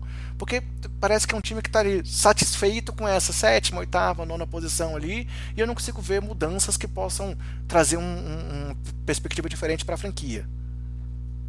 Eu também tenho essa visão, né? Parece que a postura da direção do Orlando Magic, né? Postura de, de, de acomodação mesmo, né? Estão satisfeitos de chegar em oitavo, né? Todo ano, chegar em oitavo e ser eliminado aí numa série de quatro, cinco jogos.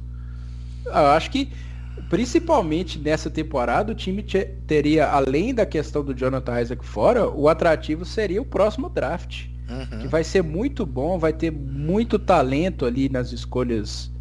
É, principais, né, lá no top dez. Sim, e eu sim. acho que o Magic teria que partir aí pro... Não vou falar aqui para o time perder de propósito, para tancar essas coisas, mas eu acho que deveria pensar mais nisso do que brigar para ser oitavo colocado. Quantas vezes aí nos últimos anos o Orlando foi sétimo, oitavo? Não, não passa disso. É, se a gente falou que o Washington, Bulls, Hawks são times que podem crescer, isso pode ter um lado positivo pro time do Orlando, né? O que você falou, tem um draft bem promissor aí pela frente, vai que eles, eles vão pro play-in, mas realmente não se classificam e conseguem uma pique de loteria aí, e na sorte lá da bolinha vão lá para um top cinco do draft, top três. Realmente, eu acho que talvez essa, essa seja a melhor perspectiva. Muito bem colocado, Gustavo. E tem a questão do Mobamba, o André, que... Sim. O Vucevic aí se tornou o principal jogador do time, né? E o Mobamba ficou completamente sem espaço, né? Uhum. Foi uma escolha top cinco no draft, né? Uhum, realmente. O que será do Mobamba? Tem que ver também a evolução, qual vai ser a margem de crescimento dele, concordo contigo. Beleza, fechamos assim o nosso top oito do leste da temporada passada. Alguma coisa que a gente passou de algum time que você queira colocar? Ou podemos ir aqui para a fase final do podcast, fazendo algumas curtinhas para encerrar? Eu acho que a gente falou tudo, né? A gente comentou aí dos oito times, sete vão voltar e o Orlando acho que fica. Seis e meio, porque o Indiana eu acho que assim, não seria espantoso se, sei lá, o Washington e o, e o, e o Atlanta ficassem à frente do Indiana, por exemplo. Seria o espanto, não? Não, a questão é que eu confio muito no técnico novo lá, eu tô sim, muito sim. animado com, com o estilo de jogo do time, eu acho que vai dar certo, né? Mais por isso, né? Mas concordo, Mas é claro seis, seis estão garantidos e, Atlanta, e o Indiana tá bem próximo. É, o Washington e a Atlanta vão, vão brigar ali, vão ameaçar. Beleza, beleza. Então tá, galera, assim a gente fecha essa terceira parte do nosso preview para a temporada vinte e vinte e um da N B A.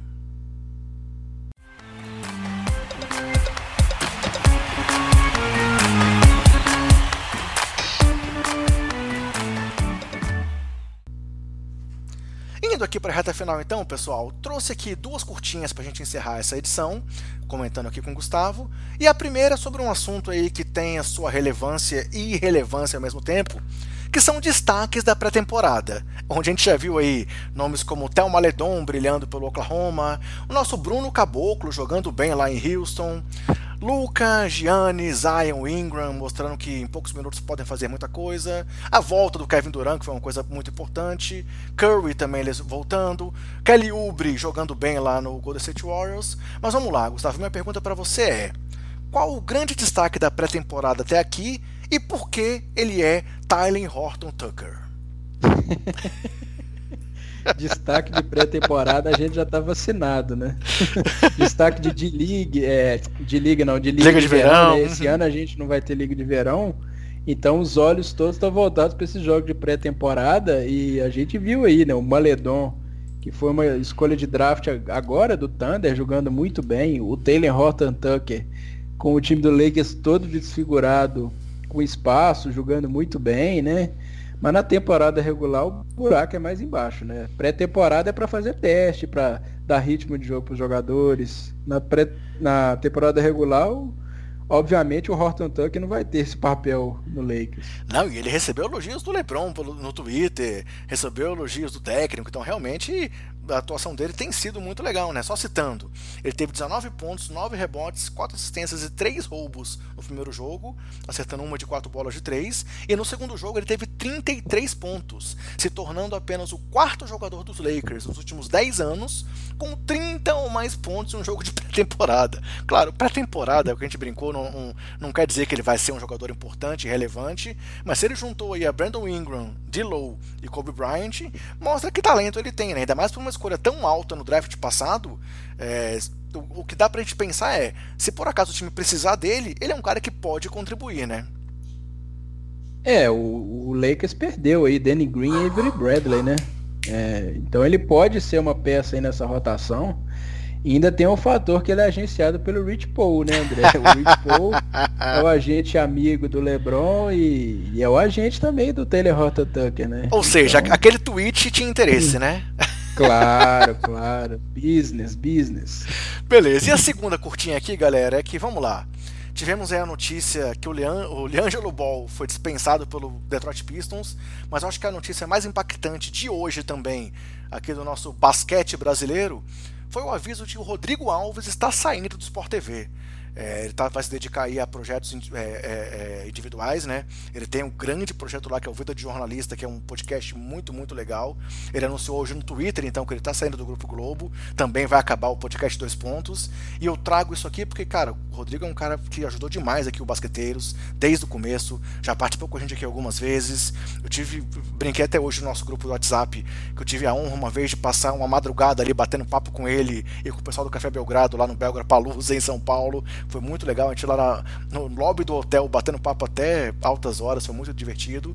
E assim, trouxe esse assunto aqui pra gente pra desejar sucesso ao Rodrigo aí nos próximos passos do, da, da carreira profissional dele, porque ele é um cara que merece muito e que sabe muito, né, Gustavo? Sem dúvida. O Rodrigo Alves é referência, né? Sim, desde a época a gente... do rebote, né? A gente que é veterano. Exato, exato. E desde a época do rebote, né? É... Ele é um dos dinossauros aí, vamos dizer assim, da... da... cobertura de basquete aqui no Brasil, né? O Jumper Brasil também é um dinossauro, é, e o Rodrigo é uma referência para todos nós, né? Um comentarista de alto nível, sabe muito, é muito bem articulado, gente finíssima, é, uhum. merece todo o sucesso aí no, no podcast Vida de Jornalista dele também, que é, que é excelente, né? É um cara que só merece coisas boas. E o Sport T V perde muito com essa saída, né? Sem dúvida. É, a gente viu pouco, né, de Everaldo Marques e Rodrigo Alves junto, né? O, o Everaldo, para mim, é o melhor narrador do Brasil, narra qualquer esporte, em alto nível. E o Rodrigo Alves comentando também é, é altíssimo nível, né? Então essa dupla Everaldo e Rodrigo a gente viu pouco, né? É verdade. Infelizmente. É verdade, mais sucesso ao Rodrigo. E assim, galera, a gente encerra essa edição de hoje. Estamos aqui há uma semana da estreia oficial aí da temporada. Ainda traremos mais uma edição do podcast com a última parte do preview, com o top oito do Oeste na semana passada. O Ricardo Staboleto volta mais uma vez para falar do Oeste aqui com a gente, então foi muito legal ter o Gustavo com a gente falando de todos os times do Leste e teremos o Ricardo falando de todos, todos os times do Oeste. E assim, galera, eu quero agradecer mais uma vez ao Gustavo. É, Gustavo, sem rasgação de seda, mas foi muito legal ter esse contato tão próximo contigo essas últimas, essa última semana, nas duas gravações aí lá na, na live do Jumper. E passo para você a palavra, cara. Obrigado aí pelo apoio, obrigado pelo conteúdo. E acho que o pessoal aqui do Basqueteiros gostou muito de ouvir o que você teve para dizer pra gente, hein? Opa, fico feliz, viu, André, com as suas palavras. Eu também me sinto muito honrado, muito feliz com. com o convite, né, de participar de mais uma edição do Basqueteiros. É sempre um prazer falar de basquete, né? É, a temporada da N B A está chegando, né? Uma semaninha aí, já estamos na expectativa, né? Muita coisa saindo lá no Jumper, no Jumper, né? Exato. É, a gente vai divulgar no Jumper a partir de, dessa quarta-feira, dia dezesseis, as nossas polêmicas previsões de temporada, né? Que o torcedor nunca aceita a posição do time dele. Uhum. É, vai ter muito torcedor insatisfeito aí, de, um, de um, um certo time de Houston. Eu tenho certeza que vão ficar muito insatisfeitos. Mas é isso, é, a temporada tá chegando e bora, né? É muito conteúdo pela frente, muito trabalho, né? O trabalho não para. E é isso. É ânimo total com a nova temporada. Mesmo com essa pandemia maldita, né? Tomara que não tenhamos nenhuma interrupção pela frente. Tomara, vamos, vamos, tomara que a N B A consiga manter aí o mesmo nível de sucesso que teve na Bolha de Orlando, né? Sem dúvida. Beleza, galera. Então é isso. É, obrigado por mais uma vez estar aqui ouvindo Basqueteiros. Valeu, Gustavo, por estar aqui com a gente mais uma vez. Semana que vem, última parte do preview. E claro, se houver alguma toca do James Harden, abordaremos ela em detalhes também. Então é isso. Valeu, galera. Meu grande abraço aos basqueteiros. E lembre-se sempre, a pandemia não acabou. Então se cuidem, cuidem dos seus, cuidem do próximo. E até mais. Abraço, Gustavo. Abraço.